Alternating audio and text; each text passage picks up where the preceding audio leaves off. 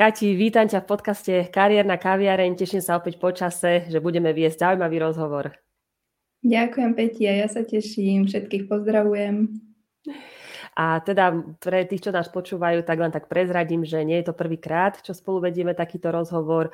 Už sme aj v minulosti zrealizovali niekoľko živých vysielaní na Facebooku, kde sme preberali napríklad aj témy silných, slabých stránok a prečo je to dôležité v našom osobnom rozvoji, poznať sa, poznať tieto svoje stránky a ako teda vplyvajú na naše ďalšie rozhodovanie. No a ty pri takomto rozhodovaní, či už so sebou, samou, alebo svojimi klientami používaš metodiku coachingu, ktorej sa už e, dlhé roky aj sama aktívne venuješ. A e, okrem toho teda profesne pôsobíš aj ako lektorka, vyučuješ e, na Ekonomickej univerzite v Bratislave, No a teda pre mňa osobne si takým stelesnením života v súlade so sebou a svojimi pocitmi a dôvery teda v svoje schopnosti. Povedz nám teda preto na úvod, nech skočíme rovno do témy coachingu, akú zásluhu má na tvojom súčasnom nastavení coaching a čo pre teba coaching znamená, či už v osobnom alebo pracovnom živote. Ako veľmi je teda tvoj život coachingom presiaknutý? No, uh, tak by som asi začala tým, že čo pre mňa znamená možno ten coaching. Uh, v zásade je to pre mňa taký životný štýl. A to je mhm. potom niečo, čo sa vlastne pretavuje aj do tej pracovnej oblasti a aj do tej súkromnej oblasti.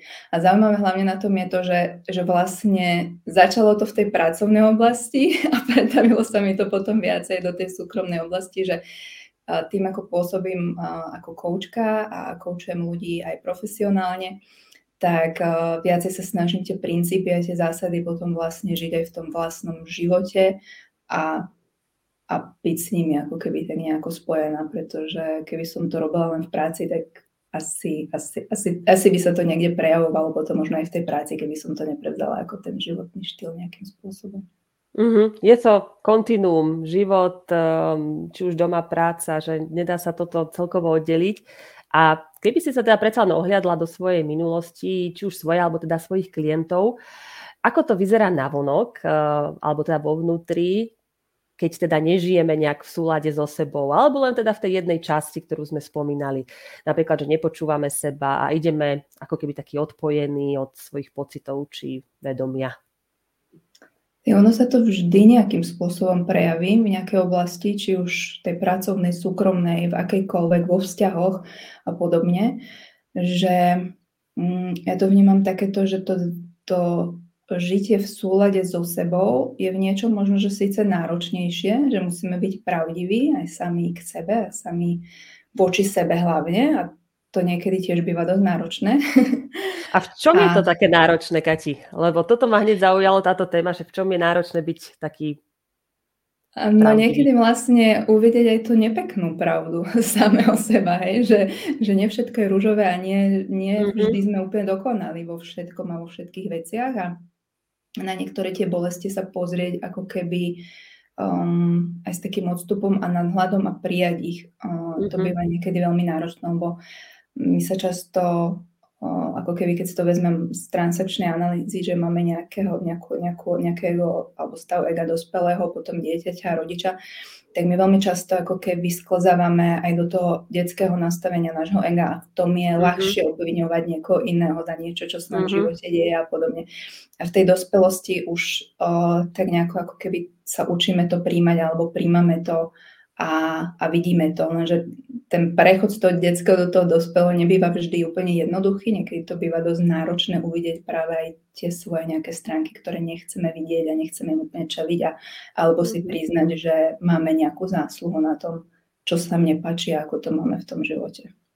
Uh-huh, uh-huh, super, super. Toto je myslím si, že dôležité, aby zaznelo, lebo teda toto je potom na jednej strane veľmi oslobodzujúce, ale je to aj taký záväzok asi zase využiť to poznanie vo svoj prospech a z toho teda číha ďalšia práca asi na sebe. No, ja to tak vnímam, že tá práca na sebe nikdy nekončí, že vlastne ako keby uh, myslím, že celý život budeme mať uh, na čom pracovať na sebe, či už si spracovať nejaké svoje témy, ale, ale aj ten život prináša stále nejaké tie nové výzvy a tých nových mm-hmm. výzvach sme vždy konfrontovaní s niečím ďalším, možno, že s nejakou našou schopnosťou alebo alebo vlastnosťou, alebo niečím, čo sme boli nejako zvyknutí robiť, ale už nám to úplne nefunguje a potrebujeme sa k tomu postaviť nejakým iným spôsobom. Takže ten život, tak ako ide, nám prináša tie výzvy a na nás je nimi nejako prechádzať a to si myslím, že nikdy ne, nekončí. A teda ešte v tom čase, keď žijeme ako keby taký, nazvem to, odpojený od toho nášho nejakého vnútorného prežívania, tak sa tieto výzvy každodenne môžu prejavovať ako taký nejaká forma odporu, ktorú cítime a nevieme, prečo sa to deje, alebo ako by sme to spoznali, že je to, je to tu. Um, myslíš, ako keby ako, ako by sme spoznali, že sme odpojení od seba, alebo že nie sme v sebe úplne v, v súlade, alebo že v tom, v tom zastredení? Uh-huh. No, myslím si, uh, jednak aj cez tie emócie, jednoznačne, že to je asi taký prvý hlavný signál, keď to vnímame cez seba, že to je niečo, kde vidíme, že máme nejaký výkyv, lebo keď sme vlastne aj tak nejako viacej spojení so sebou a v súlade, tak aj tie situácie nimi prechádzame možno, že vo väčšom pokoji alebo ľahšie a dokážeme ich vnímať s väčším odstupom a nadhľadom. Uh-huh. Keď sa už do, necháme do nich viacej vtiahnuť a necháme sa, možno, že aj to je signál toho, jak by som to popísala, aj toho odpojenia, že sa necháme do niečoho vtiahnuť a necháme tomu, aby nám to udávalo ten smer a aby, uh, nechcem to povedať tak, ako že nás to manipulovalo, ale vlastne ako keby uh-huh. nás to vychyluje z toho, ako by sme možno, že konali, keby sme boli naozaj v tom, ja to nazvem tak, že vo svojom strede alebo v tom zastredení, v tom svojom tele vnímaví lebo keď to máme takto, tak sme viacej väčšinou v tom pokoji a s takým väčším, širším rozhľadom sa na to dokážeme pozrieť a nájsť možno, že aj nejaké tie iné riešenia a schopnosti. Uh-huh. Čiže za mňa taký, taký ako keby prvý indikátor toho, že nie som úplne spojený so sebou, je, keď prestanem byť pokojná. Že sa nechám uh-huh. znervozniť, vykolajiť, že tie emócie so mnou začnú nejakým spôsobom viacej mávať. Uh-huh, uh-huh. Super, super. Toto je veľmi dobre podľa mňa vedieť, lebo každý z nás zažívame takéto situácie a nevieme ich celkom čítať a presne sa potom máme tendencie nechať ako zviezť na tej vlne tých emócií, ako keby lomcovať tou externou situáciou. Um, ja som teda osobne veľký fanošik coachingu a minulý rok som si tiež splnila cieľ, absolvovala som 104-hodinový coachovací výcvik, ktorý uh, bol pre mňa naozaj ako zmenou aj v tom osobnom aj pracovnom živote a, a dovolím si tvrdiť, že už teda nie je cesty späť a, a je to ako pred a po koučovacom kurze u mňa a uh, je tam zmena najmä v tom, ako nazerám na seba, presne na tieto rôzne situácie, ale aj teda na iných, ktorí sú v mojom okolí. A um, tu mi v podstate okrem iných vecí zarezonovala aj jedna z takých tých hlavných princípov coachingu, že uh, coach koučovanému, čiže klientovi neradí. Ale je tu, aby ho sprevádzal mm, v nachádzaní vlastných riešení, splnomocňuje ho k tomu, že je schopný riešiť, aby teda tým najlepším odborníkom na svoj život. A Počasie som v podstate k takémuto niečomu dospela aj ja v rámci svojej konzultačnej praxe s klientami, ktorí si hľadajú novú prácu alebo sú v procese hľadania, že môžem im ja takto na zlatom podnose v podstate naservírovať rady, rob toto, toto, toto, ale všimla som si, že nikdy ich tak nezasiahlo proste nič, ako keď si na to prišli sami. A ja som to tak nevedela popísať ešte v minulosti, že čo to je, čím to je, až kým som teda neobjavila coaching, ktorý vlastne, ktorom teda je toto gro. Takže m, mm, preto aj už nie cesty späť. Ja som veľmi rada, že som na túto metodiku narazila. A preto by som sa ťa chcela opýtať, že ako názeráš na toto ty. Um, v čom je podľa teba rozdiel, keď si na riešenie prídeme sami a keď nám ho niekto naservíruje? No keď sa na neho prídeme sami, je naše vlastné. To možno nemôžeme spochybniť. Mm-hmm. že vlastne ho môžeme, ale spochybneme tým zároveň aj sami seba. Takže uh, niečím je to, vychádza to z nás, je to s nami väčšinou v súlade, ak teda si na to naozaj prídeme takže sme otvorení sa pozrieť na tie veci. A je to proste naše. Je to možno, že práve to spojenie aj s nami. Jak sme predtým sa bavili, že vychádza to z toho spojenia s nami. A keď nám ho naservuje niekto iný, tak um, tam máme vždy šancu to nejakým spôsobom odmietnúť alebo neprijať alebo môcť to vidieť inak. Ale nejde len o to, ide aj o to, že vlastne každý sme v tej komplexnosti úplne iný A keď mhm. niekto iný nám dáva radu, nikdy nevidí celý ten kontext. Že v mhm. zásade ten človek jediný vie o tom svojom živote všetko, hej? keď to tak vezmeme, či vedome alebo podvedome, ale, ale jediný. A ten druhý človek nikdy nebude môcť mať takú znalosť toho konkrétneho človeka a jeho života a tej celej situácie. Nikdy nedostane ten komplex celý. A preto nevždy tá rada musí naozaj sa trafiť, aj keď môže znieť ako dobrá rada, možno, že mnohým pomohla, alebo mnohí, ktorí to tak urobili, tak to pre nich bolo správne, ale neznamená to, že to bude aj v tomto kontexte a v tejto situácii pre tohto človeka. Ja mám rada aj takú vetu, už neviem, kde som ju počula a nikto ju povedal, ale je to veta, ktorá vlastne hovorí, že čo je pre niekoho liek, môže byť pre niekoho druhého jed. Mm-hmm. A toto vlastne si ja prenašam aj do tohto, hej, že to neznamená, že mne niečo funguje, že to bude fungovať aj tej druhej osobe. Mm-hmm.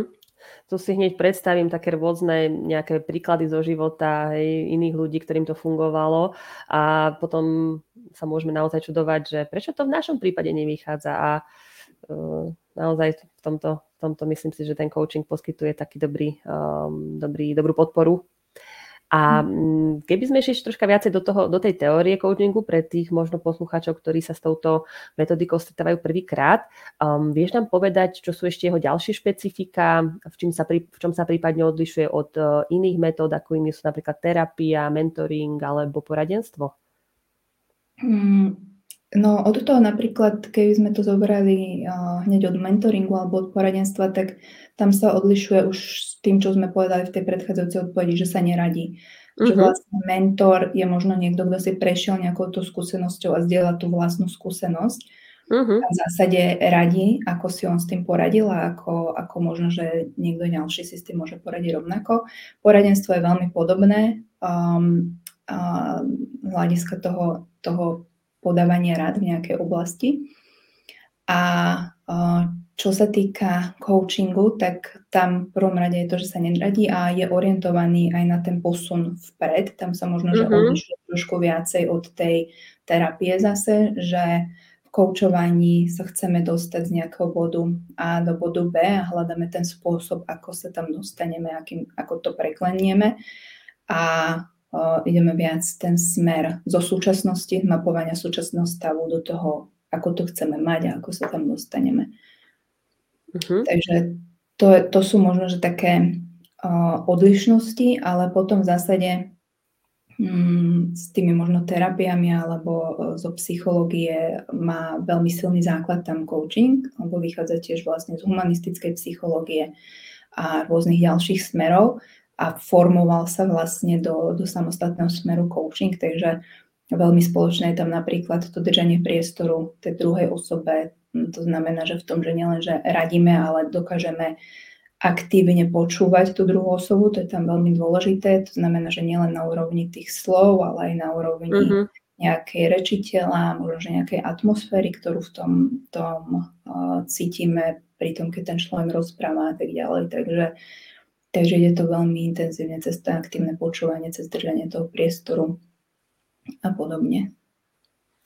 Ja keď som s tým coachingom začínala, pre mňa toto bolo veľmi ťažké um, prekonať uh, tú takú paradigmu, že v podstate ja niekomu nemusím radiť, alebo že že, lebo to sa hneď tak ponúka automaticky, ako keby taká tá príležitosť toho druhého, ako informovať, čo si ty myslíš o tej jeho situácii a ako by to určite mal riešiť. A veď poznáme to z našej každodennej praxi, takže udržať sa na tej úzde.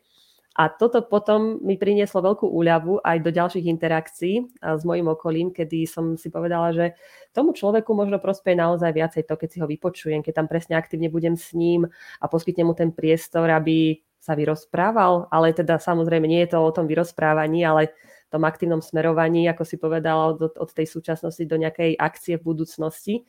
Čiže to je veľmi, veľmi náročný proces to podchytiť koľko razy. A preto by som sa aj možno tu spýtala, že pre koho je vlastne coaching vhodný, že pre koho je to vhodná metóda a kto by možno mal siahnuť po inej alternatíve, ktorá môže byť uh, nejak teda vhodnejšia, čo by si poradila uh, v tomto smere. Mm-hmm. Uh, ono v zásade je to vhodné pre každého, kto uh, chce a je schopný a ochotný prevzať nejakým spôsobom tú zodpovednosť za svoj život a môže, ešte možno by som tu raznila, uh-huh. zodpovednosť za svoj život a za to smerovanie svojho života, za to vlastne ako keby kvázi uh, dorastenie do tej dospelosti, keď sme sa predtým bavili o stave dieťaťa a možno, že dospelého, že má možnosť a schopnosť ten svoj život ovplyvňovať a usmerňovať. A potom mm-hmm. už uh, je možné to využiť v rôznych oblastiach, uh, či už životného coachingu, alebo business coachingu, pracovného coachingu v kariére a tak ďalej. Um, pretože ten coach v zásade nemusí byť odborník na tú konkrétnu tému, ktorú možno s tým človekom rieši, ale je odborník na ten samotný proces koučovania. Mm-hmm. A tým vlastne pomôže tomu človeku nájsť si tie spoje správne odpovede. Možno tak, že pre koho už nie je um, nie je vhodný, je práve možno, že keď človek nejakého dôvodu nie je schopný vlastne prevziať tú zodpovednosť za seba, môžu tam byť rôzne aj už uh, diagnózy alebo nejaké náročnejšie stavy, uh, už aj mm-hmm. podobné, keď by už možno, že mal vyhľadať toho nejakého terapeuta alebo psychológa, alebo možno, že dokonca už aj psychiatra. Takže, uh, takže vtedy nie, ale to coach v zásade by mal vedieť odhadnúť, vidieť a prípadne potom usmerniť toho človeka na správne miesta. A zároveň, ak potrebuje rady, lebo niekedy aj v tom coachovaní sa môžeme dostať do, do bodu, že človek rieši tému, v ktorej si nakoniec nevie sám úplne poradiť, mm-hmm. lebo, lebo mu chýbajú možno nejaké odborné zručnosti alebo nejaké konkrétne vedomosti, ktoré dovtedy nemal, nepotreboval a tak ďalej. Takže vtedy už sa môže obratiť na nejak, niekoho mentora alebo na nejakého poradcu alebo mhm. konzultanta mm-hmm. alebo prípadne sa dovzdelávať nejakým spôsobom a tak ďalej. Takže, takže aj v tom prípade, keď úplne nemá tú, tú ako keby zručnosť alebo vedomosť, ktorú by si mohol, mohol pomôcť. Mm-hmm. Ale to mhm. sa zase dá odhaliť aj v tom koučovaní, že vlastne človek veľakrát um, prídu nejaké stretnutia koučovacie a potom v nejakom momente človek si odhalí, že ale už tu naražam na nejaký limit a potrebujem niekomu mm-hmm. poradí a pomôže s tým inak. A to mm-hmm. je v poriadku. To môže byť vlastne aj výstupom toho stretnutia, že ako keby rieši sa nejaká možno zástupná téma, alebo človek zistí, že treba zdrojom jeho neistoty je možno ako absencia nejakých odborných znalostí a v tomto procese okrem iného napríklad si toto môže identifikovať a pracovať potom ďalej. Áno, presne tak. Uh-huh. A vieš aj tak prezradiť možno konkrétnejšie, že aké témy prinášajú klienti na stretnutia s tebou, čo všetko je možné riešiť, keby si bola aj taká špecifická, samozrejme GDPR, všetko uh, so zachovaním, ale len pre takú inšpiráciu, aby si to vedeli predstaviť naši posluchači. No sú uh, rôzne, ale keby som to mala zobrať možno, že z takej tej uh, oblasti, že si to rozdieme na ten business coaching alebo teda nejaký ten pracovný coaching, tak v tej business oblasti uh, je to veľmi často nejaké rozhodovanie o nejakých otázkach, mm-hmm. smeroch alebo niečo, kam sa možno ten podnikateľ alebo nejaký manažer potrebuje dostať a rozhodnúť sa v tom, že ktorý smer, ktorá cesta možno bude lepšia. Sú to uh, otázky nejakého nastavovania nejakej vízie, konkrétne mm-hmm. v napríklad nejakých podnikateľských projektoch a tak ďalej. Je to komunikácia veľmi často. Uh-huh. Veľmi často komunikácia v týme, s ľuďmi v týme, ľudia, ktorí vedú týmy, lídry, tak veľmi často riešia práve nejakú komunikáciu, nejaké konflikty, nejaké sympatie, nesympatie, vzťahy uh-huh. medzi tými ľuďmi. Čiže to je veľmi široká téma z rôznych strán, sa tam dá pristúpiť. A potom sú to také veci, ktoré zasahujú dozaj do toho životného coachingu a veľmi často u mňa je to nejaká práca so stresom, s emóciami, uh-huh. um, s nejakým sebavedomím, sebaistotou a, a podobne. Uh-huh. Máš nejakú tému obľúbenú, ktorú riešiš? Aj ktorú tak, tak až potešíš, keď zistíš, že idete riešiť? Ani nie. Uh, to ani nemôžem povedať, lebo to je taká niekedy je pasca. že vlastne si uvedomujem, že keď ako keby mm, mám o tej téme nejakej, nejakú predstavu, nejaký prehľad, alebo možno, že sama o nej dosť viem, lebo v nejakej tej oblasti som pôsobila a tak ďalej, tak to v tom koučaní môže byť niekedy pasca, lebo začnem premýšľať, čo by ten klient prípadne mohol, mm. alebo ako by som to riešila ja. A to je potom vlastne tá práca toho kouča dostať od tohto odosobnený a nenechať tieto myšlienky si vyriť v tej hlave. A to býva potom niekedy, niekedy ešte ťažšie, že vlastne sa musí udržať na úzde s tými mm-hmm. radami, ako si hovorila aj predtým, že to je možno, že tá najťažšia vec často. Takže to vnímam, že snažím sa um, úplne ako keby uh, naozaj odosobňovať, keď niekto rieši témy, v ktorých som nejakým spôsobom doma. Aj keď na druhú stranu od uh, ľudí, ktorých koučujem ako nejakých uh, podnikateľov a podobne, tým, že aj vyučujem na tej ekonomickej univerzite a mám z tejto oblasti aj uh, predchádzajúce nejaké pracovné skúsenosti uh, z oblasti obchodu a tak ďalej, tak keď ich koučujem, tak sa mi dostáva spätná väzba, že oceňujú moje otázky, že nie sú veľmi abstraktné alebo všeobecné, ale že dokážu byť zacielené práve v tom kontexte toho podnikateľského sveta. Takže nejakým spôsobom asi mi to pomáha, že um, tie otázky potom lepšie dávam do toho kontextu, ale uh, snažím sa naozaj púšťať svoje myšlienky o tom, čo by som možno, ako by som to ja riešila. A potom na druhú stranu, niekedy ma skôr zaskočia témy, v ktorých fakt, že nemám bledomodrú predstavu. a potom zostanem chvíľku taká akože prekvapená, že toto ideme riešiť. Ale to potom veľakrát býva lepšie, lebo môžem tam naozaj byť taká čisto zvedavá mm-hmm. a nemusím, ne, ne, ne, nemusím nejakým spôsobom pracovať s tou, tou svojou myslou intenzívnejšie, že čo mi tam čo mi tam vkladá, ako by sa to dalo riešiť. Napríklad sa mi stalo pri jednom koučovaní taká uh, téma, že že klientka chcela si upratať knižnicu nejakým spôsobom a rozhodnúť sa, ktoré knihy vytriedi a ktoré nevytriedi a tak ďalej. A pre mňa to bola tak prekvapivá téma, že vlastne som sa nikdy nad ňou nejak nezamýšľala, že ako by sa také niečo dalo riešiť prípadne. Hej. A, a teda bolo to fakt zaujímavý rozhovor nakoniec, ale mm-hmm. v tom mhm. prvom momente viem, že som dostala taká prekvapená, že, že keď vyslovila tú tému, že vlastne nemám v nej úplne, že prázdnu mm-hmm. hlavu, úplne bledo a že vôbec neviem, že čo, čo vlastne, ako pristúpime k tomu riešeniu knižnice.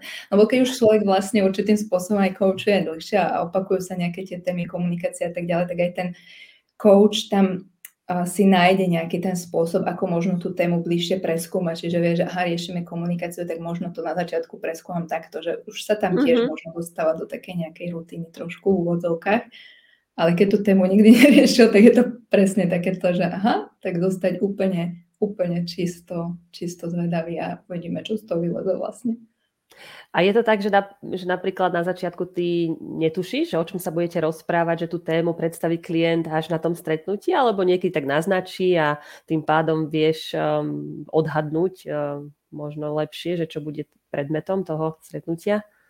Mm, závisí tiež, že ako, ako, ako si nastavíme spoluprácu, lebo ja mám vždy také úvodné stretnutie ešte predtým, ako vôbec začnem s človekom koučovať, kde sa bavíme vôbec o tom, že uh, z akého dôvodu uh, mm-hmm. sa mhm. rozhodol využiť služby kouča, že čo vlastne od toho očakáva, čo sú prípadne presne tie oblasti, témy, ktorý, ktorými si potrebuje nejako poradiť a, a prejsť nimi. Takže v tom úvodnom rozhovore nejakým spôsobom mám aspoň predstavu, že to zadanie hlavné, že čo ten človek prípadne chce, čo je nejaký, nejaká tá téma jeho a podobne, čiže mám.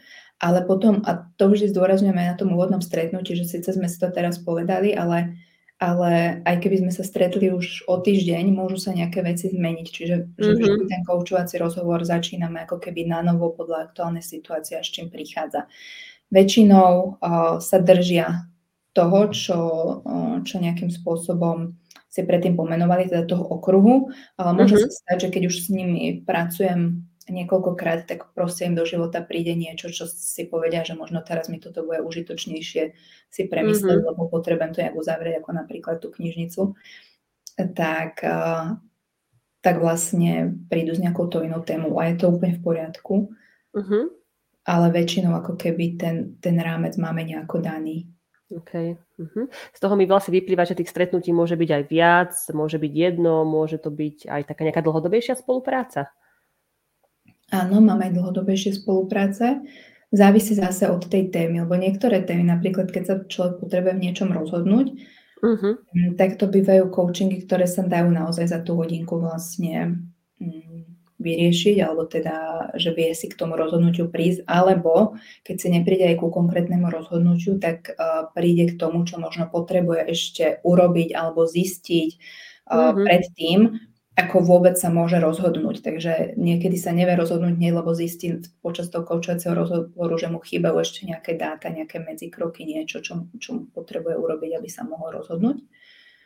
Ale potom, keď sú také témy, ktoré zásahujú viacej možno, že aj do toho nášho prežívania, že napríklad do tých emócií, do tej práci so stresom, to sú veci, ktoré je veľmi náročné ako keby vyriešiť za jedno stretnutie závisí aj, aj vždy na tom stretnutí. Samozrejme máme nejaký, my to v koučaní nazývame kontrakt, to znamená, že niečo, um, čo je zadanie na tú jednu hodinu alebo na, na to konkrétne stretnutie, že čím si ten človek chce odísť, čo si chce premyslieť a, alebo v prípade tej práce so stresom, že čo pre ňoho má byť výstupom na konci.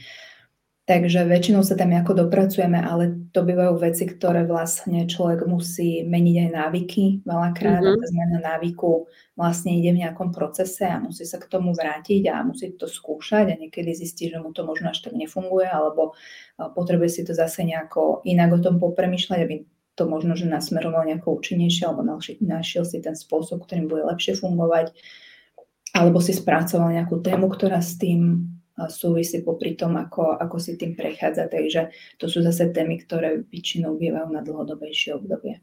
Uh-huh. Alebo potom mám tiež klientov, ktorí proste mm, vedia, že im coaching nejakým spôsobom je užitočný a pomáha im, tak si dajú to dlhodobejšie koučovanie, aj keď to nemusí byť na jednu tému, ako keby v takom kontinuálnom slede, ale, ale vlastne prichádzajú pravidelne a riešia rôzne témy, ktoré momentálne žijú. Uh-huh. A tu sa ťa chcem celú dobu ešte opýtať na jednu vec, troška z tej osobnej roviny. Nad, nadviažem na tvoju charakteristiku, ktorú máš aj na webe, kde máš teda napísané, že sprevádzaš ľudí k ich vlastným odpovediam, dôvere, k svojim pocitom, objaveniu nečakaných schopností, sily a rozhodnutiam, ktoré budú s nimi v súlade. A využívaš pritom coaching, skúsenosti s vedením ľudí a vlastnej životnej zmeny. No a keď sa teda pristavíme pri tejto vlastnej životnej zmene, ako ju integruješ, alebo ako tento parameter integruješ do svojej práce s klientami? Myslím, že veľmi výrazne asi možno, že aj v tom porozumení. Uh-huh.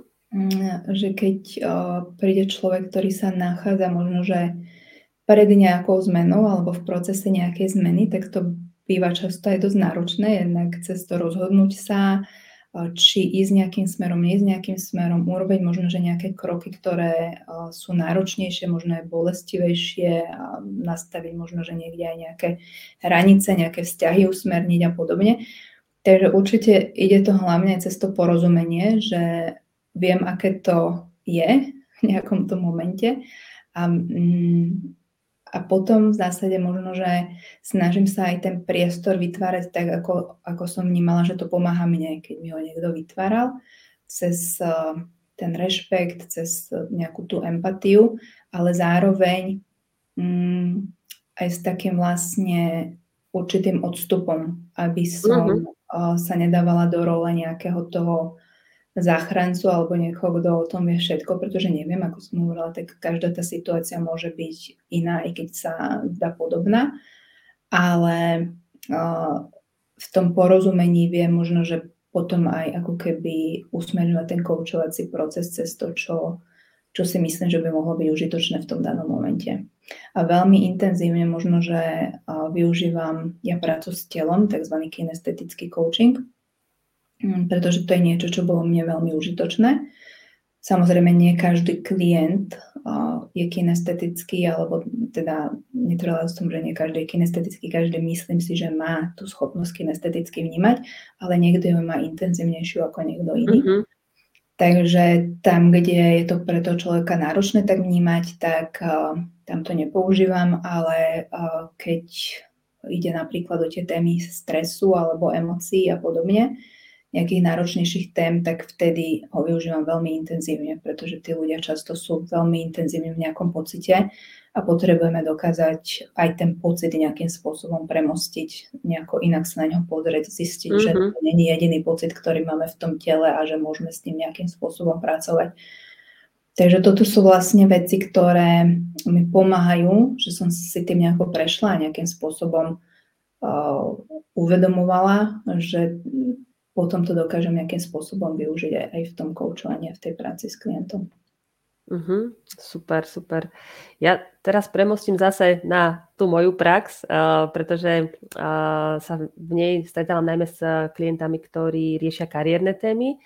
A teda stretávam sa s tým, že si častokrát nevedia vybrať z viacerých možností um, či už povedzme majú dve pracovné ponuky, alebo sa rozhodujú, že či zostať v práci, alebo nezostať v práci. A aké je možno tvoje odporúčanie na rozpracovanie tejto témy coachingovým spôsobom? Akú metódu by si zvolila, alebo ako k tomu, toto, k tomu pristúpiť celkovo? Mm-hmm. K tomu rozhodovaniu. Mm-hmm.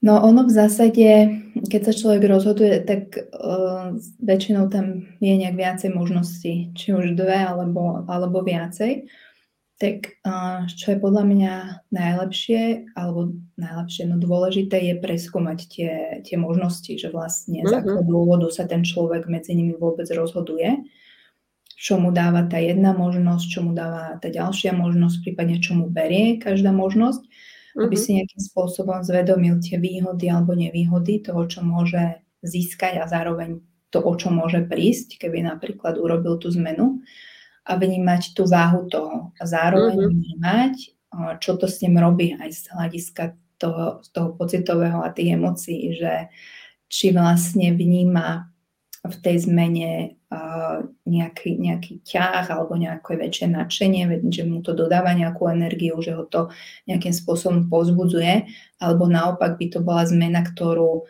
možno, že má pocit, že musí urobiť, ale není to mm-hmm nevychádza to z neho, ale vychádza to možno z nejakého okolia a tak ďalej.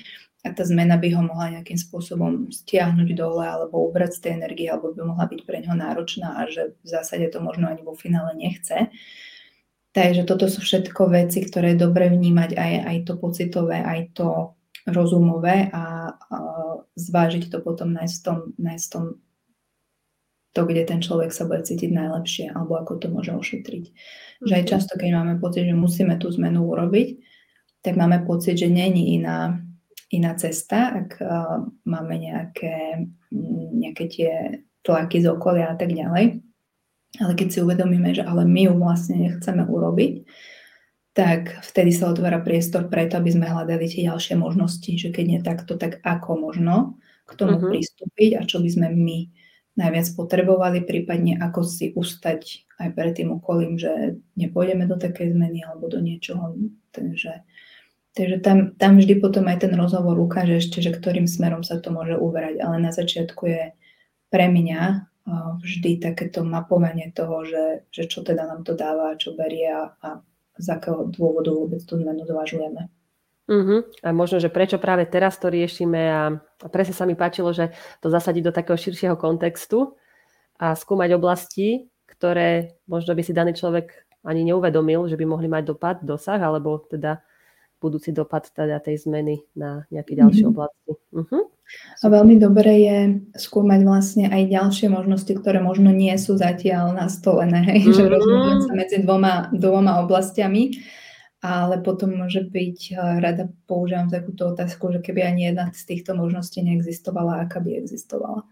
Uh-huh. Takže to je vlastne ako keby, že človeku zrazu na chvíľu sa vezmú obidve tie možnosti, medzi ktorými uvažuje a možno nájde spojenie medzi nimi alebo nejakú tretiu, ktorá sa mu vyjasní. A to býva veľmi časté, že vlastne človek je natoľko zaciklený iba v tých dvoch možnostiach, ktoré, ak sú dve, ktoré si stanovil a o ktorých neustále premýšľa, že možno prehliada nejakú tú, ktorá mu tam klope na dvere ďalšie, že, že tu som a možno, že budem lepšie ako tie dve. Mne sa, mne sa tiež páčila tiež tvoja, jedna z tvojich otázok, čo si uh, spomenula v jednom z našich rozhovorov, že ktorá z týchto možností by vám chýbala, keby zmizne, mm. že odvtedy túto otázočku používam aj keď sa snažím ako keby od ten samokoučing, k čomu sa aj teda chcem dostať, že je taká aj možnosť, alebo teda um, taká cesta, že klási tie otázky aj sám sebe, tzv. samokoučing a teda samú seba sprevádzať koučovaním a pomôcť nejakými operatívnymi otázkami na rôzne témy. A je to podľa mňa celkom užitočná metóda. V akých situáciách využívaš takýto samokoučing ty? Mm, ak, no. ak využívaš. Hej, hej, ja som vlastne sa tak na chvíľočku presunula v mysli ešte do obdobia, keď som študovala. Pamätám si môjho starého otca, ktorý, keď som robila doktorát, ktorý mi povedal takú vetu, že, že najdôležitejšie je klásť správne otázky a potom na ne hľadať odpoveď. Mm. To mi, neviem prečo, to ešte vtedy, ešte dávno, dávno, kým som vôbec uh, poznala coaching, uh, mi tak utkvelo v hlave, asi som to dosť využila aj pri tej dizertačnej práci, že keď sa zostaval ten výskum, že najskôr musíme klasť nejaké otázky, na ktoré chceme získať odpovede. A potom si pamätám, že v práci uh, to bolo pre mňa asi, asi na jedna z najdôležitejších vecí, či už som sama pracovala na nejakých projektoch alebo viedla týmy, že som sa veľa pýtala. Mm-hmm. že proste ako keby uh, skôr ako uh, keď niekto aj prišiel a chcel nejakú, nejakú radu alebo nejaké riešenie alebo niečo, tak ja som ho najskôr zavalila súborom otázok, aby som tomu problému pochopila, aby som vlastne zistila, o čo ide a tak ďalej. Takže veľa som sa pýtala, takže ono to nastavenie toho koučovania môže byť aj, aj mimo ten rámec toho už samotného samokoučingu, že vlastne vôbec sa zamýšľame nad, veci, cez, nad vecami cez to, že si kladieme otázky. Mm-hmm. Že ich trošku možno, že aj niekedy spochybňujeme tie veci. Um, mm-hmm. Že mm-hmm. nebereme a spochybňovať, to vlastne možno, že aj základ toho samokoučingu aj pre mňa, že spochybňovať aj tie vlastné myšlienky a tie vlastné veci, ktorým verím. A že či mm-hmm. naozaj to, ako teraz to ja chcem presadzovať, alebo tomu verím, že či naozaj je to najlepšie, alebo že či naozaj je to pravda, keď si niečo myslím a tak ďalej. Čiže, čiže to je možno, že jedna taká vec. A potom, potom v tom samokoučovaní môžu byť ďalšie také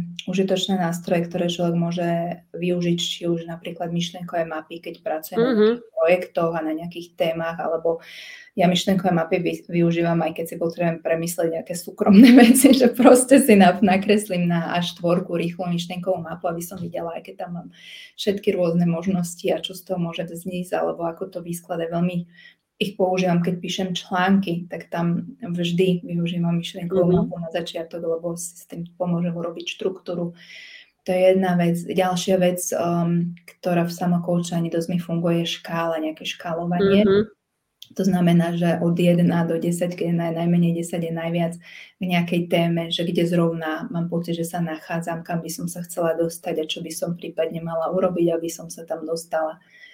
Potom využívam dosť aj takéto vnímanie cez tú kinestetiku, že keď sú nejaké dve možnosti, takže v ktorej ako sa cítim, že si dám ten čas na to, aby som si to zavnímala Um, prípadne si napíšem na papier výhody, nevýhody alebo presne, čo mi to dáva, čo mi to berie. Takže tých rôznych spôsobov, ako k tomu pristúpiť je viacej, aj tomu samokoučovaniu, ale e, je to pre mňa, že v zásade je to nejaký, nejaký myšlienkový proces, ktorý si dovolíme urobiť mm-hmm. sami so sebou, lebo veľakrát ako keby mm, si neurobíme ten čas na to, aby sme to aby sme si to premysleli a pritom, keby sme si možno, že ten čas na to dali a chvíľku to premyslíme, tak um, môžeme mať ďaleko lepšie výsledky vo finále alebo rýchlejšie si s tou situáciou poradíme. Ako napríklad nedávno ma napadá tiež z jednej pracovnej oblasti, kde prišla nejaká, nejaká tabulka na vyplnenie a jedna kolegyňa, ktorá bola dosť taká v časovom prese a strese nechcela sa aj tým zaoberať, tak chcela to na všetkých len rozposlať um, ako keby jednak jednej. Ale potom vlastne som si jej povedala, že počkaj, že, akože, že vydrž, že zamyslím sa nad tým a, a prídeme na to, že ako to urobíme najlepšie. A vlastne, keď som sa nad tým zamyslela, tak som si uvedomila, že keby sme to poslali všetkým, tak to máme chaos, pretože viacerí ľudia pracujú s rovnakými dátami, začali by to mm-hmm. tam vyplňať, duplikovali by sa to a tak ďalej. Takže Takže by to nemalo zmysel. Čiže dať si tú chvíľočku na to, že zamysleť sa nad tým, čo by bolo možno to najlepšie riešenie v tej danej chvíli a podľa toho ísť a ušetri si možno človek vo finále mm, nejakú tú prácu, ktorú by mu tá zbrklosť spôsobila, uh-huh. lebo to nebude musieť čistiť, robiť na novo a tak ďalej. Takže iba si vyhradiť tú chvíľu a zamyslieť sa nad vecami. Toto je niekedy také ako náročné si tak ukrojiť, lebo máme pocit, aspoň ja to tak cítim, že musíme reagovať ich hneď a že nie je tam priestor na nejaké také zvažovanie. A zároveň uh, mi tu ešte ide hlavou aj taká uh, jedna myšlienka, že um, ako v tomto tiež nájsť nejaký balans, aby sme to nepremýšľali, hej, ako, že neprepálili to s tým premýšľaním, že sa zase zaciklíme. Um, a aby sme sa pohli k riešeniu, lebo niekedy tá mysel má také tendencie všetko možné vlastne do tej témy dostávať a ktoré nám ale nakoniec neslúži k nájdeniu toho riešenia. Že ako toto ukočírovať v tomto modeli uh, seba koučovania alebo takýchto pomocných metód? Tak ono v zásade veci, ktoré nejakým spôsobom sú nám jasné, tak nemusíme o nich premýšľať, že máme nejaký zabehnutý systém, alebo už sme to viackrát robili, alebo niečo, že, hej, že nemusíme premýšľať vždy úplne o všetkom, ale možno sú to také veci, v ktorých vlastne mm, väčšinou je tak poviem, že niečo nás tam nahlodáva, že, že, že vlastne máme nejakú pochybnosť, nie sme si úplne istí, nie sme si 100% istí, že či takto, jak teraz uh-huh. o tom uvažujeme, to bude to správne. Že je to opäť v tom pocite, ale, ale veľakrát to máme pri tom rozhodovaní. Alebo niekto povie, neviem sa rozhodnúť. Neviem sa rozhodnúť, lebo si není úplne istý, či uh-huh. robí správne rozhodnutie. Takže vtedy určite odporúčam si sadnúť a premysleť to, hej, že, že či to bude to, to najlepšie riešenie. Uh-huh. A zároveň, ako hovorí, že aby sme sa v tom nezaciklili, že tam vstupuje všetko možné, tak napríklad uh, mne pomáha v tom práve tá myšlenková mapa, že tam tie všetky možnosti nejako naznačím, napíšem, dám ich z tej hlavy von, vidím ich a potom vidím alebo viem si pospájať, že čo s čím, s čím súvisia, čo už nesúvisia, čo možno, že už je zbytočné. Ale vidím to už na tom papieri, je to dané von z mojej mysle a už mm-hmm. nemusím sa snažiť zložiť to v tej hlave, zase hľadať tie spojenia s tými myšlienkami a podobne. Proste je to na papieri, vidím to a ľahšie sa, mene osobne sa s tým ľahšie pracuje, že kde sú mhm. súvislosti mm-hmm. a kde už nie sú. Uh-huh, uh-huh.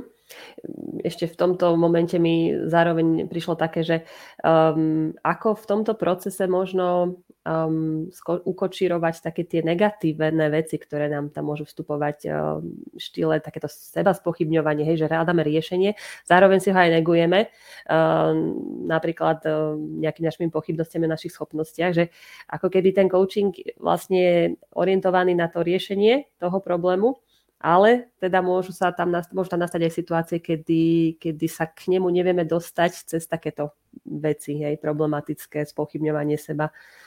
Stáva sa ti to?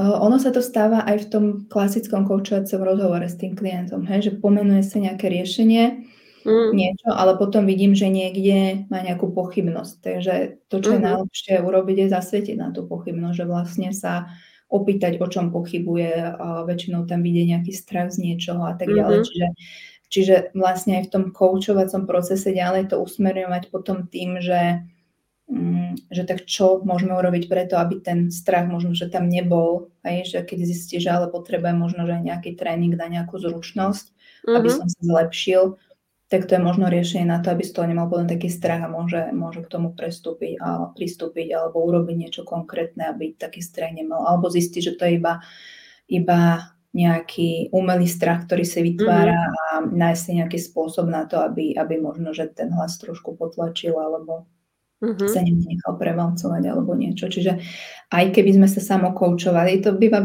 čas náročnejšie si už potom akože uh, uvedomiť, že toto sa mi deje, alebo že niečo ma tam tak nahlodáva, lebo sme v tom ako keby sami zaciklení a není tam ten ďalší, ktorý nás tak akože pozoruje a, a vníma a vidí aj tú našu mimiku, gestiku a, a všetko, čo to s nami robí. A, a ale tiež, keď aj v tom samokoučovaní ten človek si uvedomí, že má nejakú tú pochybnosť, tak len nech si na ňu zasvieti, nech vlastne si kľudne aj napíše, čo je to za pochybnosť, čo sa vlastne s ním deje, nech sa k nej položí nejakých pár otázok a nájde riešenie. Veľmi dobre pre mňa je napríklad aj automatické písanie. To je vlastne taká metóda, ktorá, ktorá je dobre robiť napríklad aj ráno alebo kľudne aj večer, že keď človek uh, je aj v takom tom strese, keď stane aj do práce alebo večer, keď toho má veľa v tej hlave a potrebuje to vypustiť, tak vlastne len písať na papier uh, to, čo napadne, tie prvé veci, tie prvé momenty a nemusí to mať žiadnu logickú štruktúru, nemusí to na seba nadvezovať, nemusí to dávať zmysel, uh, nemusí to byť pekné, lebo niekto si nebude čítať, môže tam kľudne aj nadávať, môže tam skákať z jednej témy na druhú, ale to kúzlo toho automatického písania je, že keď vlastne takto dáme na papier všetko to, čo nás najskôr spochybňuje a máme plnú tú hlavu, tak sa postupne po nejakej až tvorke dostaneme k tej podstate a začnú mm-hmm. tam nabiehať nejaké tie riešenia z toho už pokojnejšieho stavu mysle alebo nejaké odpovede, na ktoré si hľadáme, hľadáme a veľakrát aj otázky, kedy si automaticky píšem a príde mi otázka, tak si ju položím a zase si ju zodpoviem a tak ďalej. Takže, takže toto môže pomôcť, že môže to byť pomocka pri tom samokoučení mm-hmm. nejakým spôsobom. To je perfektný tip a mm, aj teda nadviažem rovno na to, čo si už aj ty naznačila, že niekedy teda to nebude stačiť, že jednoducho sme tak zaciklení a nevieme z toho von a vtedy asi naozaj najlepšie eh, vyhľadať teba eh, alebo teda iného kouča a, mm, a v podstate po, pomôcť aj teda nejakým takýmto externým faktorom. Prečo to je podľa teba dôležité? Alebo ako nás ten človek vie vytiahnuť z toho, eh, z toho kruhu blúdneho? Keď sa odrazím od toho samokoučovania, ja to tak hovorím, že keď človek sa chce koučovať sám, tak potrebuje byť ako keby dve osoby naraz. Uh-huh. tá, ktorá je schopná vôbec ako keby uh, sa na to pozerať z odstupu a nadhľadu a klasť tie otázky a vnímať to, čo sa deje v celom tom kontexte a tá, ktorá je do toho celého ponorená a môže byť naplno ponorená, aby to z nej išlo naozaj skutočne. A to býva veľmi náročné mnohých uh-huh. témach, hej, že nie, niektoré sa dajú od samokoučovať, ale niektorých to býva náročné. A ten coach vlastne ako keby robí veľa už len tým, že vytvorí ten priestor, ten priestor a čas, v ktorom ten človek si môže sadnúť a porozmýšľať. Um, lebo to je veľakrát práve to, čo vôbec nerobíme, že si nevytvoríme mm. ten priestor a čas a zároveň nás tej téme udrží. Že my máme veľakrát tendenciu, že keď to robíme sami alebo sami premyšľame, tak sa tou myslou zatúlame niekam úplne inám. Presne. A od toho, od toho pôvodného zámeru alebo kontextu, ktorý ten coach, keď si ho dobre vyjasní s tým klientom na začiatku, ho drží uh, počas toho koučovania, mm-hmm. že stále vníma, kam sme sa chceli dostať a overuje si, či, či ideme tým správnym smerom. Ale človek sám vlastne sa zatúla a zároveň niekedy aj chce odísť od tých tém, hej, že nemusia mu byť vždy príjemné a proste sa rád zatúla. Áno, takže, áno. No a ten coach to proste nepustí, takže je tam s tým človekom a zároveň mu vytvára aj takú podporu, aby to mohol ľahšie zvládnuť, hej, že keď sú tam aj náročnejšie nejaké emócie a tak ďalej, keď tam ten klient vníma, že tam pre ňoho niekto je, kto mu vytvára nejaký ten pokojný priestor a bezpečný priestor, tak môže ich ľahšie zvládnuť, pustiť alebo o nich premyšľať alebo nejakým spôsobom od nich uh, získavať odstup, aby sa nimi nenechal tak pohodcovať. To je ďalšia vec. No, drží to. Vlastne drží to a, a drží ten kontext. Až svieti, to je ešte možno to, že svieti to žiarovkou na nejaké tie dôležité momenty, dôležité miesta.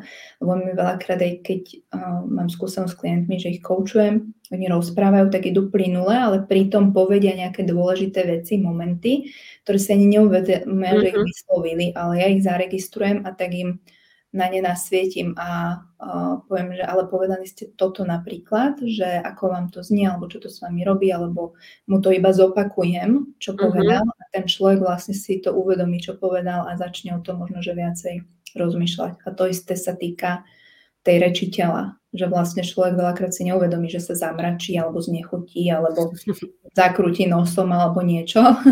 Áno. ale, ale ten coach to vidí, takže sa môže opýtať, že aha, všimla som si, že teraz ste zakrútili nosom, že čo to vlastne znamená, že aký mm-hmm. máte pocit ohľadne toho, o čom rozprávate a tak ďalej. Čiže je tam takéto, ten, kto to vie zrkadliť, ten, kto to vie vyťahovať a, a svietiť na to, tak by som to možno povedala lepšie.